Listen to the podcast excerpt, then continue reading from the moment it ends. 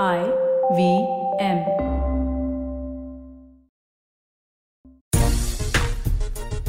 नमस्कार। खेल नीति पर आपका स्वागत है। मैं हूं राजीव मिश्रा। ओलंपिक खेलों की शुरुआत होगी टोक्यो में। साल दो हज़ार इक्कीस ओलंपिक्स की बात कर रहे हैं। दुनिया भर की नजरें भारतीय एथलीट्स पर टिकी होंगी और हम आपको लगातार उन मेडल विनर्स से मुलाकात कराते रहेंगे जिनके पास ओलंपिक मेडल्स हैं, जिनके पास ओलंपिक में खेलने का अनुभव है और ओलंपिक में जाने का एहसास, देश का प्रतिनिधित्व करने का एहसास हम लगातार आप तक पहुंचाते रहेंगे। भारतीय खिलाड़ी कितने तैयार हैं इस बार टोक्यो ओलंपिक्स के लिए, आपको बताएंगे। और इसी मुद्दे पे खास बातचीत करने के लिए हमारे साथ हैं बॉक्सिंग के रिंग के किंग रह चुके विजेंद्र सिंह। विजेंद्र भाई, बहुत बहुत स्वागत है आपका खेल नीति के प्लेटफॉर्म पर। थैंक यू राजीव भैया, थैंक यू। और पहला सवाल तो विजेंद्र भाई यही ध्यान में आता है कि कोरोना काल के जस्ट बाद अब ओलंपिक एकदम सर पे खड़ा है। Uh, कैसे आप देखते हैं ओलंपिक्स जो कोरोना काल के बाद हो रहा है? क्रिकेट पे तो हम अक्सर बात करते हैं कि क्रिकेट ने बहुत रिलैक्सेशन दिया uh, क्योंकि आप क्रिकेट तो भैया बंद बंद कहाँ हुआ था? क्रिकेट तो बंद हुआ ही नहीं। तो पहले भी बॉम्बे में वो तो कोर्ट में गए लोग, तब जाके मुश्किल से बंद किया उसको। बट फाइनली चार साल के बाद ओलंपिक हुए, एक साल का डिले हो गया। बट कहते देर आए दुरुस्त आए और इंडिया की जो चांसेस है बहुत ब्राइट है, बहुत अच्छे हैं। एंड एंड बिकॉज इस बार जो क्वालिफाई जो स्पेशली बॉक्सिंग के हमने सबसे ज्यादा क्वालिफाई किए हैं, उसमें लड़के भी हैं लड़कियां भी हैं और आई होप कि they will come up with the medal this time. Boxing की आप बात कर रहे थे, हरियाणा से काफी बॉक्सर्स जा रहे हैं इस बार विजेंद्र भाई, और जाहिर सी बात है वो सब आपसे टच में होंगे, बातचीत भी करते होंगे, एक्सपीरियंस आपसे लेते होंगे कि कैसे रिंग में और ओलंपिक का प्रेशर कैसे हैंडल किया जाए। Uh, कुछ नाम है मेरे पास uh, जिनके बारे में पूछना चाहूंगा। अमित पंघाल है वहाँ पे, uh, इसके अलावा मनीष कौशिक, uh, ये कुछ ऐसे बॉक्सर्स हैं जो आपसे बातचीत करते होंगे। कैसे आप देख रहे हैं बॉक्सिंग में भारतीय जो होप्स uh, है, जो हमें उम्मीदें हैं? जी बहुत अच्छी, कहते हैं कि हमारे बॉक्सर अच्छी फॉर्म में है, चाहे उसमें अमित पंघाल हो, चाहे मनीष कौशिक हो, विकास कृष्णन हो, uh, मैरी कॉम हो, बहुत सारे अच्छे अच्छे नाम जिनके पास एक्सपीरियंस भी है, क्वालिटी भी है, उनका गेम भी बहुत अच्छा है। तो uh, मैं मानता हूँ कि आई डोंट थिंक सो कि उन्हें इस बार कोई uh, कोई प्रॉब्लम होनी चाहिए। ये मैं मानता हूँ कि एक साल का थोड़ा सा गैप हो गया इसके बीच में, लेकिन uh, कहते देर आए दुरुस्त आए, लेकिन फाइनली सब चीजें ठीक हो रही है दोबारा से। uh, उसके ऊपर कहते लाइन पे uh, सब चीजें आ रही है, तो hopefully uh, medal uh, uh, आना चाहिए इस बार। टोक्यो से बड़ी खबरें आ रही है विजेंद्र भाई, कोविड को लेके केसेस वहां पे बहुत बढ़े हैं। अब ये कोविड का प्रेशर आपको लग रहा है एक एडेड प्रेशर है खिलाड़ियों पे कि आपको कोविड से भी वहां पे बच के रहना है और आप, आ, आपको परफॉर्म भी करना है वहां पे जाके, देश के लिए मेडल भी जीतना है। जी बिल्कुल राजीव भाई, बहुत जरूरी होता है बिकॉज अगर कोविड हो गया तो लाइक कौन रिस्पॉन्सिबल कौन है, बिकॉज जो खुद एथलीट है उसके ऊपर सबसे ज्यादा कहते असर पड़ेगा, बिकॉज उसका चार साल वेस्ट हो जाएंगे। तो उनके ऊपर कहते हैं एक तो परफॉर्मेंस का प्रेशर है, उसके बाद जो कोविड और जो कोरोना जैसी जैसे जो बीमारी है उनका एक बहुत बड़ा प्रेशर है कि उससे कैसे बच के रहें। लेकिन मैं मानता हूं कि वो इतने एमेच्योर तो है नहीं, वो प्रोफेशनल है और अपने आप की जो टेक केयर करना, अपने आप को बचा के रखना इन सब चीजों से, आई डोंट थिंक सो कि वो बाहर भीड़ में जाएंगे या किसी और जो Uh, कहते हैं जो जो इन्फेक्टेड है उन लोगों से मिलेंगे, बिकॉज ये बहुत क्रूशियल टाइम है उनके लिए। और कहते सर पे ओलंपिक्स, आज भी कोई न्यूज आई है कि ओलंपिक्स स्विमिंग पूल है वो स्टिंग कर रहा है, कुछ समथिंग लाइक दैट। तो ये बहुत सारी चीजें, बट इन सब चीजों को दरकिनार करें, साइड करें और अपनी परफॉर्मेंस पे ध्यान दें तो वो ज्यादा अहम है। इस बार भी एक बड़ा दल जा रहा है विजेंद्र भाई और इसमें सबसे ज्यादा जो भागीदारी है वो आपके स्टेट यानी हरियाणा से है।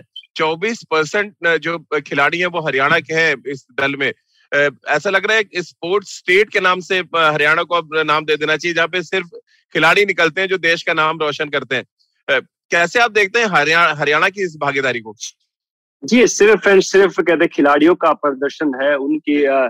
Uh, सरकार का इसमें कोई हाथ नहीं, कहते जीरो परसेंट उसका कोई हाथ नहीं है, उसने कुछ कहते एक्स्ट्रा एक्सवाइजेड एक्स्ट्रा फूड कर दिया। बिकॉज बिकॉज हमने देखा, बिकॉज जो पहले खिलाड़ी थे, जैसे uh, मैं पिछली खिलाड़ी की बात करूँ जिसमें ममता खरब, जोगिंदर सिंह, uh, गुलिया, विजेंद्र सिंह, अखिल कुमार, बहुत सारे खिलाड़ी है जिनका प्रमोशन अभी हरियाणा सरकार ने रोका हुआ है बिकॉज उनका मैटर है वो अदालत में गया, उसके बाद अभी तक वेट कर रहे हैं बिकॉज उनको तेरह चौदह साल से उनका प्रमोशन बिल्कुल बंद किया हुआ है और मेरे को लगता नहीं है सरकार उनके लिए कुछ करेगी।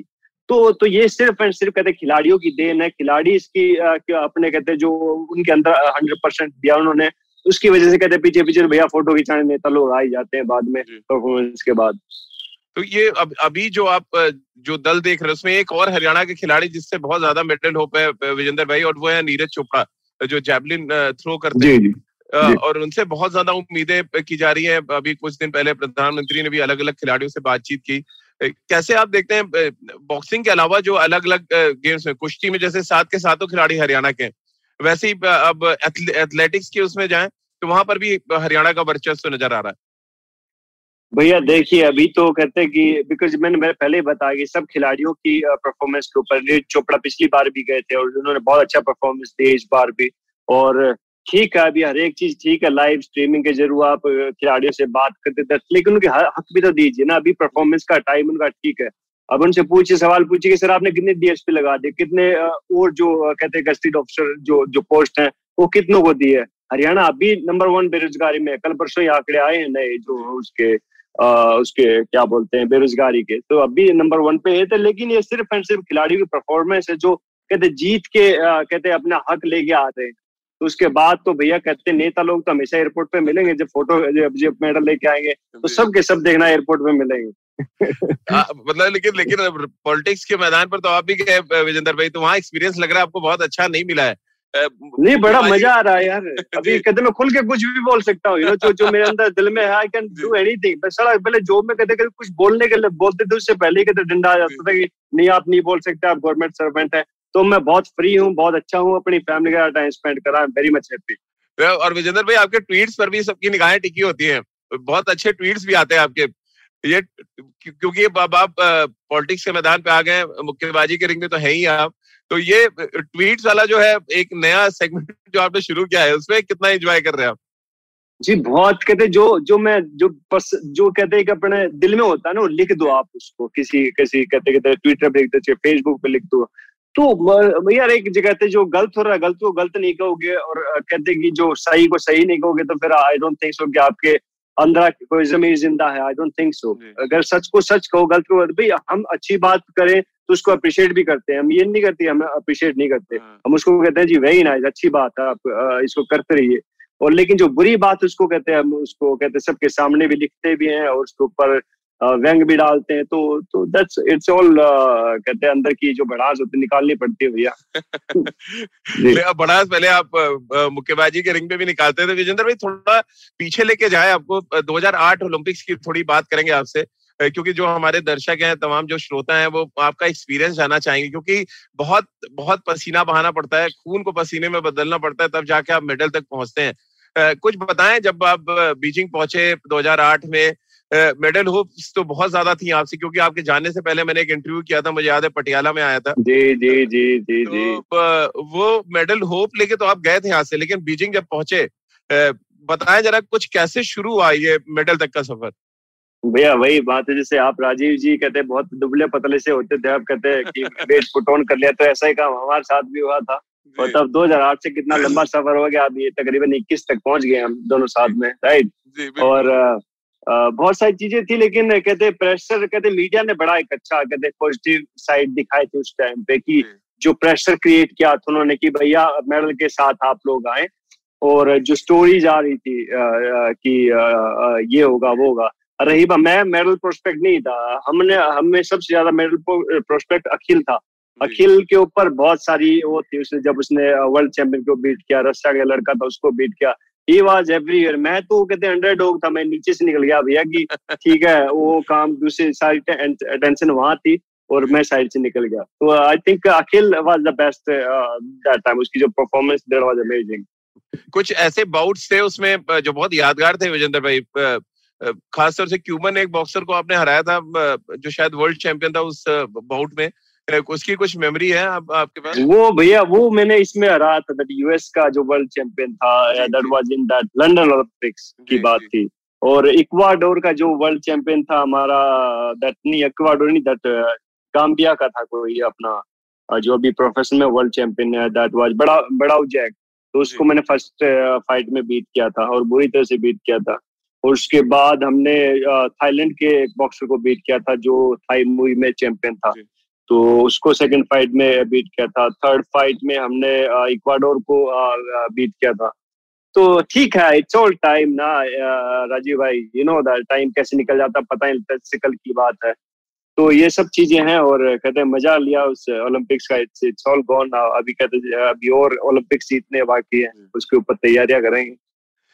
विजेंद्र भाई, आपके जो एक्सप्रेशन थे जब तिरंगा जा रहा तो हम सब भूले नहीं। अभी दो हज़ार आठ से आपने जैसे कहा दो हज़ार इक्कीस तक हम साथ साथ चलते आए हैं इस सफर में। और मुझे एक, या, एक और याद है दो हज़ार दस जब हमने गोल्डन हीरोज एक शो लॉन्च किया था, तो मैं आपके घर आया था और वहां पे जो एक चौपाल बैठती है, हमने घर के चौपाल में आपके बैठे थे हम, और वहाँ पे जो हमारे बुजुर्ग थे हमारे सब बैठ के वहाँ पे हुक्का सेशन भी हमने देखा था, वो कैसे तो वो, वो यादगार है। लेकिन वो वो विजेंद्र भाई मिस करते हैं, वो तिरंगा ऊपर जाते हैं। और आपके जो एक्सप्रेशन थे, वो ब्लू ग्लव्स मुझे याद है अभी भी, वो blue gloves I think Rajiv भैया वो एक्सप्रेशन दैट वाज देयर, वो बढ़िया। लेकिन जब जीत जाते हैं, जीत के बाद जो फाइट में जब जब जीतते हैं, दैट वाज द मोमेंट, जब वो होता मजे का मोमेंट।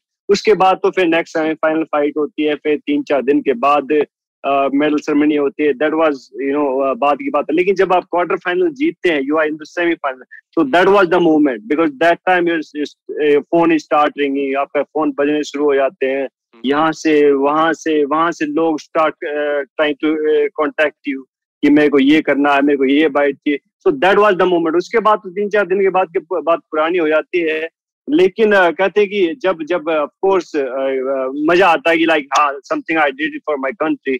आज जब फ्लैग ऊपर जाता तो that was a proud moment, no doubt, proud moment होता है। बहुत कम खिलाड़ी हैं हिंदुस्तान में जो जिन्होंने बहुत ज्यादा ओलंपिक्स रिप्रेजेंट किया है। लिंडर पेस है एक, उसके बाद आप है जिन्होंने तीन बार ओलंपिक खेला, अब मैरी कॉम और पी.वी. सिंधु है जो अपना दूसरा ओलंपिक खेलने जा रही है। ये ओलंपिक एक्सपीरियंस कितना काम आता है जब आप आप स्टेज वाइज आगे बढ़ते हैं, जैसे कि आपने दो दो ओलंपिक खेले, फिर तीसरे ओलंपिक में आपने मेडल जीता, ये एक्सपीरियंस सेकंड में सेकंड में सेकंड में सॉरी सेकंड में आपने जीता, कितना एक्सपीरियंस काम आता है विजू भाई जब आप इस तरह से ओलंपिक्स लगातार खेलते जाते हैं? और ओलंपिक्स का जो एक माहौल होता है खेलगांव का, वो सारी चीजें कितना आपको एड ऑन करती है जब आप अपने अगले एडिशन में जाते हैं ओलंपिक्स के? बहुत जरूरी थी राजू भाई, बिकॉज Uh, दो हज़ार चार में जब मैंने क्वालिफाई किया था, पाकिस्तान में मैंने क्वालिफाई किया था, और uh, कहते हैं मैं अठारह साल का था, साढ़े अठारह साल इतनी उम्र थी, मैं यानी यंगेस्ट कंटेस्टेंट था मेरी uh, दो हज़ार चार के ओलंपिक्स में। और मेरे को मालूम भी नहीं था ओलंपिक्स होता है क्या। मैं तब ये मेरे पीछे नाम के पीछे विजेंद्र सिंह ओलंपियन लिखा जाएगा, आई वाज सो हैप्पी। और अठारह साल की लड़की को सब चीजें मिल जाए, सड़क बिजनेस क्लास में आप बाहर जाते हैं और एथेंस में घूमते हैं, तो मेरे लिए तो वहां जाना एक बहुत बड़ी बात थी। जब ओपनिंग सेरेमनी देखते हैं, बहुत सारी चीजें नहीं होती हैं, लेकिन कहते बाद में आपको पता लगता है कि ये सब चीजें तो ठीक है, एक साइड का हिस्सा है, लेकिन जो मेडल लेके आता है that was the real hero. उस टाइम राज्यवर्धन राठौड़ का सिल्वर मेडल आया था, और I think that was the moment की लाइक तब आपको रियलाइज होता है कि नहीं यार, ये सब चीजें बाद की बात है, जो मेडल लेके आता है वो असली चैंपियन होता है। उसके बाद हमने कहते हैं दो हज़ार आठ में दोबारा से फिर ट्राई किया, बड़ी मुश्किलों के बाद हमने क्वालिफाई किया, और दो हज़ार आठ में फाइनली जो मेरे सपने थे वो सच हो गए कि मैं ओलंपिक मेडल जीत के आया वापस।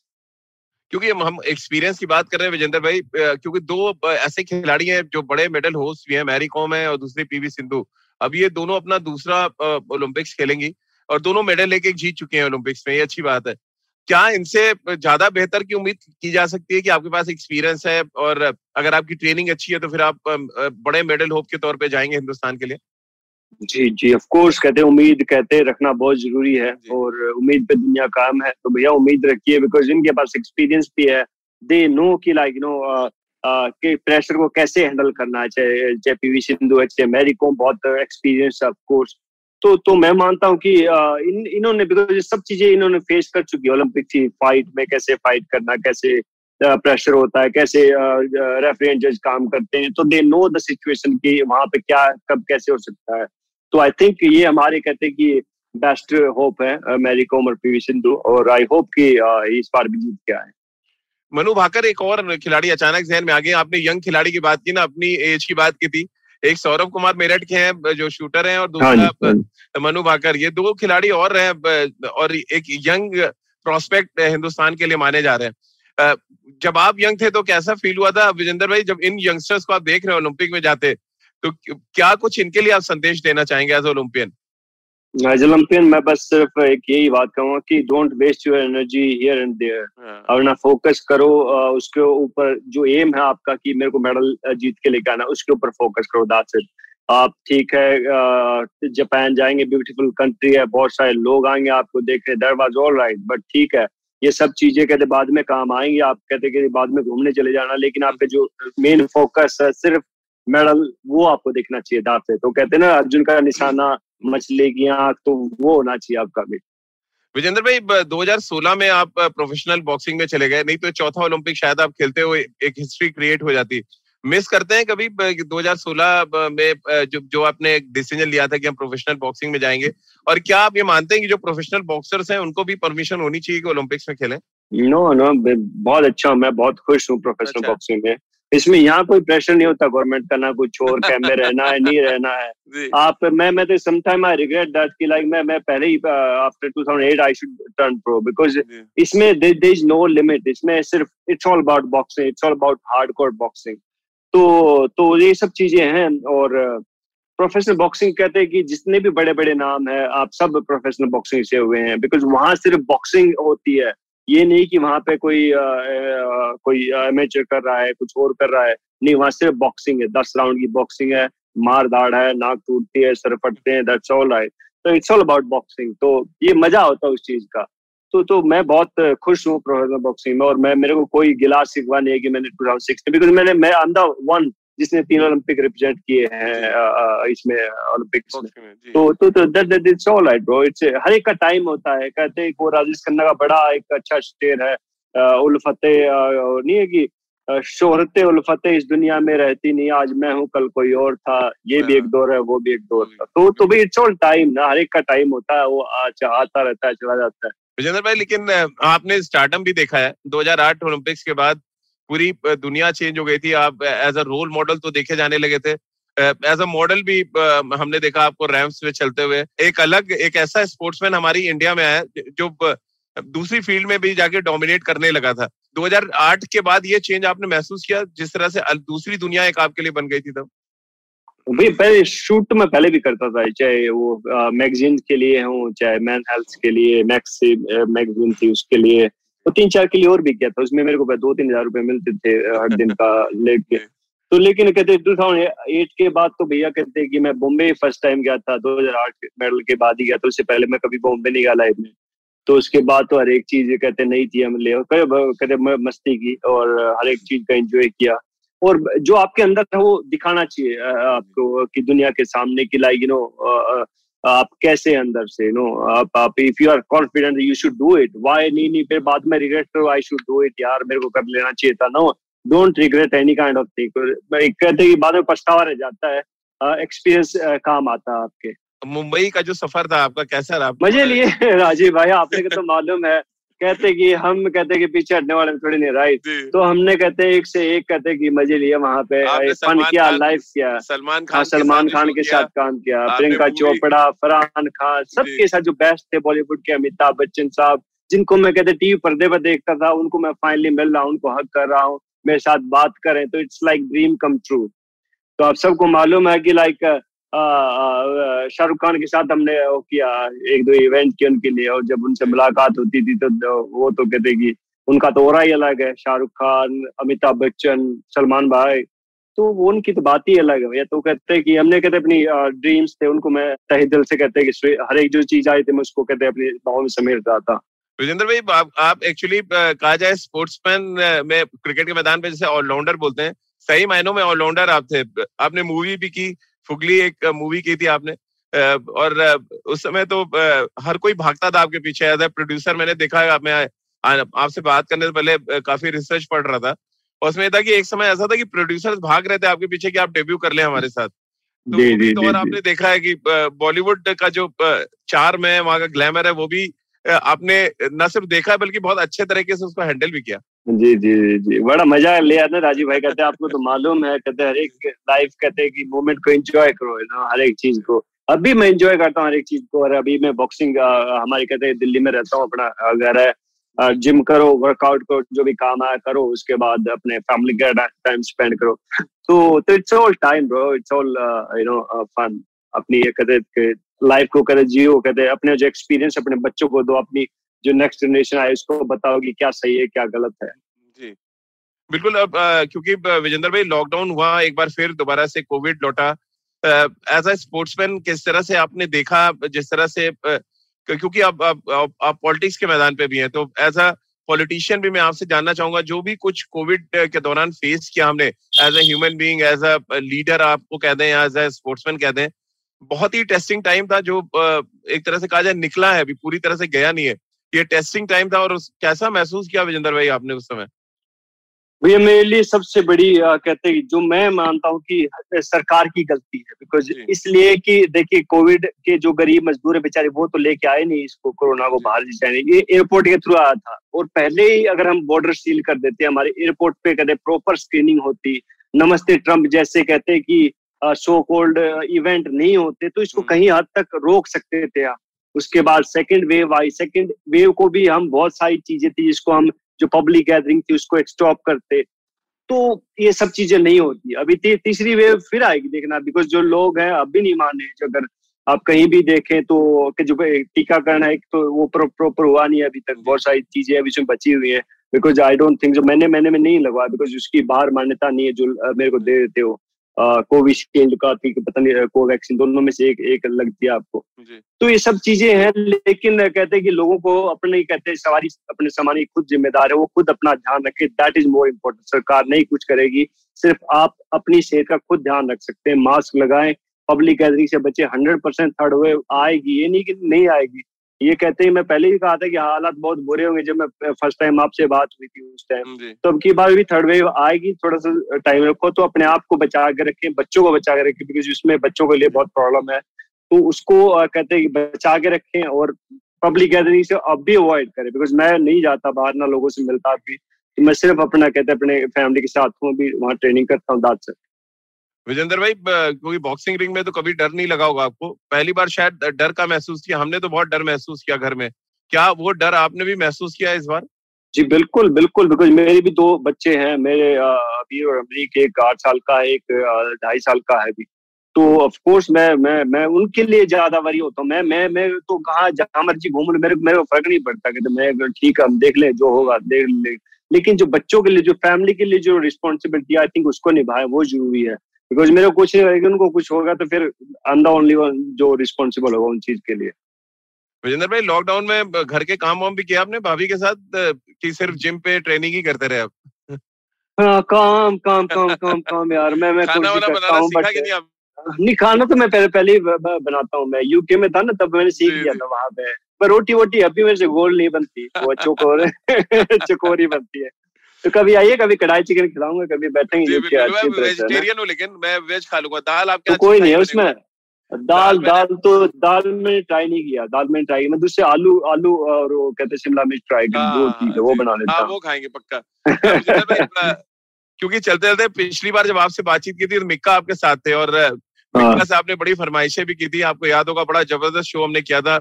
जी जी, संगीत के किंग मिक्का सिंह और बॉक्सिंग के किंग विजेंद्र सिंह एक साथ टीवी स्क्रीन पे पहली बार लेके आया था मैं। जी जी बिल्कुल है। और ये ये जो म्यूजिक के साथ आपका कनेक्शन रहता है, हर स्पोर्ट्समैन को कुछ ना कुछ अच्छा लगता है म्यूजिक में, आप जी, क्या जी. सुनना पसंद कर रहे थे इन दिनों लॉकडाउन में या जब आप वर्कआउट कर रहे होते हैं? राजीव भाई, बिकॉज मैं म्यूजिक को इसलिए भी पसंद करता हूँ बिकॉज मैं पंजाब में रहा हूँ, मैं तकरीबन मेरी लाइफ के मैं पंद्रह बीस साल मैंने अपने वहां स्पेंड किए, तो मेरे को जो कल्चर है वहाँ का, जो जो जो वहाँ भी मैं तुम भी बजाने सीखी थी मैंने थोड़े दिन तक, मैं अपने ट्रेनिंग कैंप में तुम भी बजा के रखता था, और तो और जो जो वहाँ की जो फोक सिंगर हैं, चाहे उसमें बहुत सारे हैं जैसे कुलदीप मानक साहब हैं और, और गुरदा गुरदासमान तो बहुत पहले हो गया अभी, और बहुत सारे सिंगर हैं उनको मैंने सुना है, उनको कहते लाइव देखा है, और इसलिए म्यूजिक मेरे को बहुत पसंद है, स्पेशली पंजाबी म्यूजिक। उसमें Uh, किसी भी हिंदुस्तान पाकिस्तान बहुत सारे जो सिंगर होते हैं जो जो अच्छा गाता है मैं उसको पसंद करता हूँ, कोई भी मिक्का भी बहुत अच्छे गाते हैं, नो डाउट हाँ, बहुत अच्छा गाते हैं। कभी नए सिंगर्स में आप सुन रहे हैं किसी को जो अचानक गाना जहन में आ जाता हो, कभी आप पंच मारो क्योंकि आपके हाथ हमेशा कहते हैं? मैं भैया मैं ओल्ड आया, मैं happy with the old classic Punjabi music, Kuldeep Manak का सूफी सॉन्ग ज्यादा सुनते हैं विजय भाई? हाँ सूफी नहीं पंजाबी पंजाबी अच्छा, तेरे टिल्ले तो यो सूरत दिया हीर दी कुलदीप मानक का बहुत फेमस सॉन्ग अमेजिंग था। और आपने जो मिक्का से फरमाइश की थी झट्टा दा छोरा वो भी आप झट्टा दा छोरा वो चलता है अभी कुछ हरियाणा पंजाब में बहुत चलता है। हरियाणा पंजाब राजस्थान यूपी अपने बहुत दैट वाज अमेजिंग और वो बहुत हिट हुआ था जब वो सॉन्ग आया था। उसके बाद तो ऐसा ऐसा कोई सॉन्ग आया नहीं। उसके अभी नए नए आए हमारे हरियाणा इट्स ऑल अबाउट रागनी जो रागनी होती थी वो अच्छा था। अब तो दूसरे आ गए हो वो एम्पलीफायर लगा के नहीं हो जो गाते हैं वॉइस को करेक्ट करने वाले वो तो मैं भी गा सकता हूँ। That's not a big deal. तो वो that's not Haryanvi culture. Haryanvi culture तो रागनी जो कहते हैं कि जो पहले होती थी प्रॉपर जो हार्डकोर रागनी तो हमने सुनी है। मैं मैं भी सुनता हूँ और अब भी सुनता हूँ लेकिन मजा नहीं आता आपका जो म्यूजिक है जो बनना स्पेशली हरियाणा का जो I don't think I am not happy with that. Vijay भाई आखिरी सवाल चलते थे वापस ओलंपिक्स पे मैं खत्म करूंगा। ओलंपिक्स से ही शुरू किया था क्योंकि अभी हर स्टेट ने अलग अलग तरीके की अपनी प्राइज मनी अनाउंस किए। यूपी कहता है हम तीन करोड़ देंगे, हरियाणा कहता है पांच करोड़ देंगे। आपको लग रहा है वन नेशन वन प्राइज हो जाना चाहिए जहाँ पे एक खिलाड़ी अगर जीत के आता है तो उसको बराबर सम्मान मिले। अलग अलग राज्यों से जो अनाउंसमेंट होती है उससे आप सहमत है? क्योंकि अलग अलग खिलाड़ियों ने आवाज भी उठाई कि भाई वन नेशन है, हम देश के लिए जा रहे हैं तो देश में एक एक ही तरह का सम्मान मिलना चाहिए। जी बिल्कुल भैया मिलना चाहिए बिकॉज एक सरकार तो आपको पांच करोड़ दे रही है, एक ही सरकार का जहाँ जो बिलोंग करता तो पचास हजार रुपए देगी तो भेदभाव ना हो और एक एक प्रॉपर एक, एक लिमिट हो कि भैया इस स्टेट ने इतना दिया तो उसको भी इतना ही मिलेगा। ये नहीं कि भैया एक को ज्यादा मिलेगा एक को कम मिलेगा। कुछ मेडल तो मेडल होता है राइट। तो लेकिन बहुत सारी चीजें हैं। लेकिन इसके बाद में एक और मैं कहूँगा राजीव भाई आपने तो हमेशा स्पोर्ट्स पर्सन की बात उठाई है तो जैसे स्पोर्ट्स पर्सन का ईरा था जैसे दो हज़ार छह में भर्ती हुए थे जिसमें ममता खरब जोगिंदर सिंह इस प्रमोशन का मुद्दा बहुत अहम है बिकॉज उनको डीएसपी तो भर्ती कर लिया था लेकिन उसके बाद से उनको कोई प्रमोशन नहीं दी गई है। आज देख लीजिए दो हज़ार छह के भर्ती हुए आज इक्कीस हो गया है। एज पर द रूल आठ या दस तक तो उनको प्रमोशन मिलना चाहिए, आईपीएस मिल जाना चाहिए था। लेकिन ये सब चीजें छोटी छोटी बातें हैं, इनको ध्यान में रखना चाहिए कि भैया बिकॉज वो एक टाइम था तब जब जोगिंदर शर्मा ने कहते कि वो कहते कि उसका आउट करवाया था हमने फाइनल मैच जीता था उनको। हाँ तो सब चीज एक टाइम होता भी वो बेचारे डीएसपी की भर्ती के उनका प्रमोशन हो नहीं रहा तो भैया बहुत तंग होते हैं भाई आदमी बिकॉज जो साइड वाले हैं वो तो उनके ऊपर बन जाते हैं। उनका प्रमोशन सिर्फ इसलिए रोक दिया कि सरकार बदल गई तो तो दैट्स नॉट ट्रू। और मेडल की जो आपने बात की जो मेडल राशि सबको बराबर का हक है, सबको हिंदुस्तान में हम रहते हैं तो सबको कहते हैं जिनको एक करोड़ मिला तो दूसरे को भी एक करोड़ मिलना चाहिए। मैं इसका हमेशा फेवर में पहले भी था, अब भी हूँ, आगे भी रहूंगा।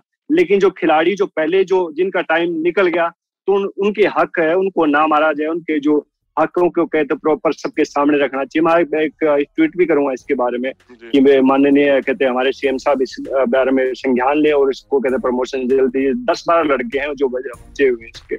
जी जी विजेंद्र भाई बहुत बहुत शुक्रिया आपका हमारे साथ जुड़ने के लिए। तो खेल नीति के साथ आप रोज सुबह साढ़े नौ बजे जुड़ सकते हैं सिर्फ आईवीएम के यूट्यूब चैनल पर और आईवीएम के फेसबुक पेज पर। इसके अलावा आप अपने सवाल भेज सकते हैं at the rate Rajeev Mishra मेरा ट्विटर हैंडल है। इसके अलावा खेल नीति के हर एपिसोड के साथ आप जुड़ सकते हैं आईवीएम ऐप पर, आईवीएम पॉडकास्ट डॉट कॉम पर, गाना, स्पॉटिफाई, सावन, गूगल पॉडकास्ट या अन्य आईवीएम पॉडकास्टिंग नेटवर्क पर। आप सभी का बहुत बहुत शुक्रिया हमारे साथ जुड़ने के लिए।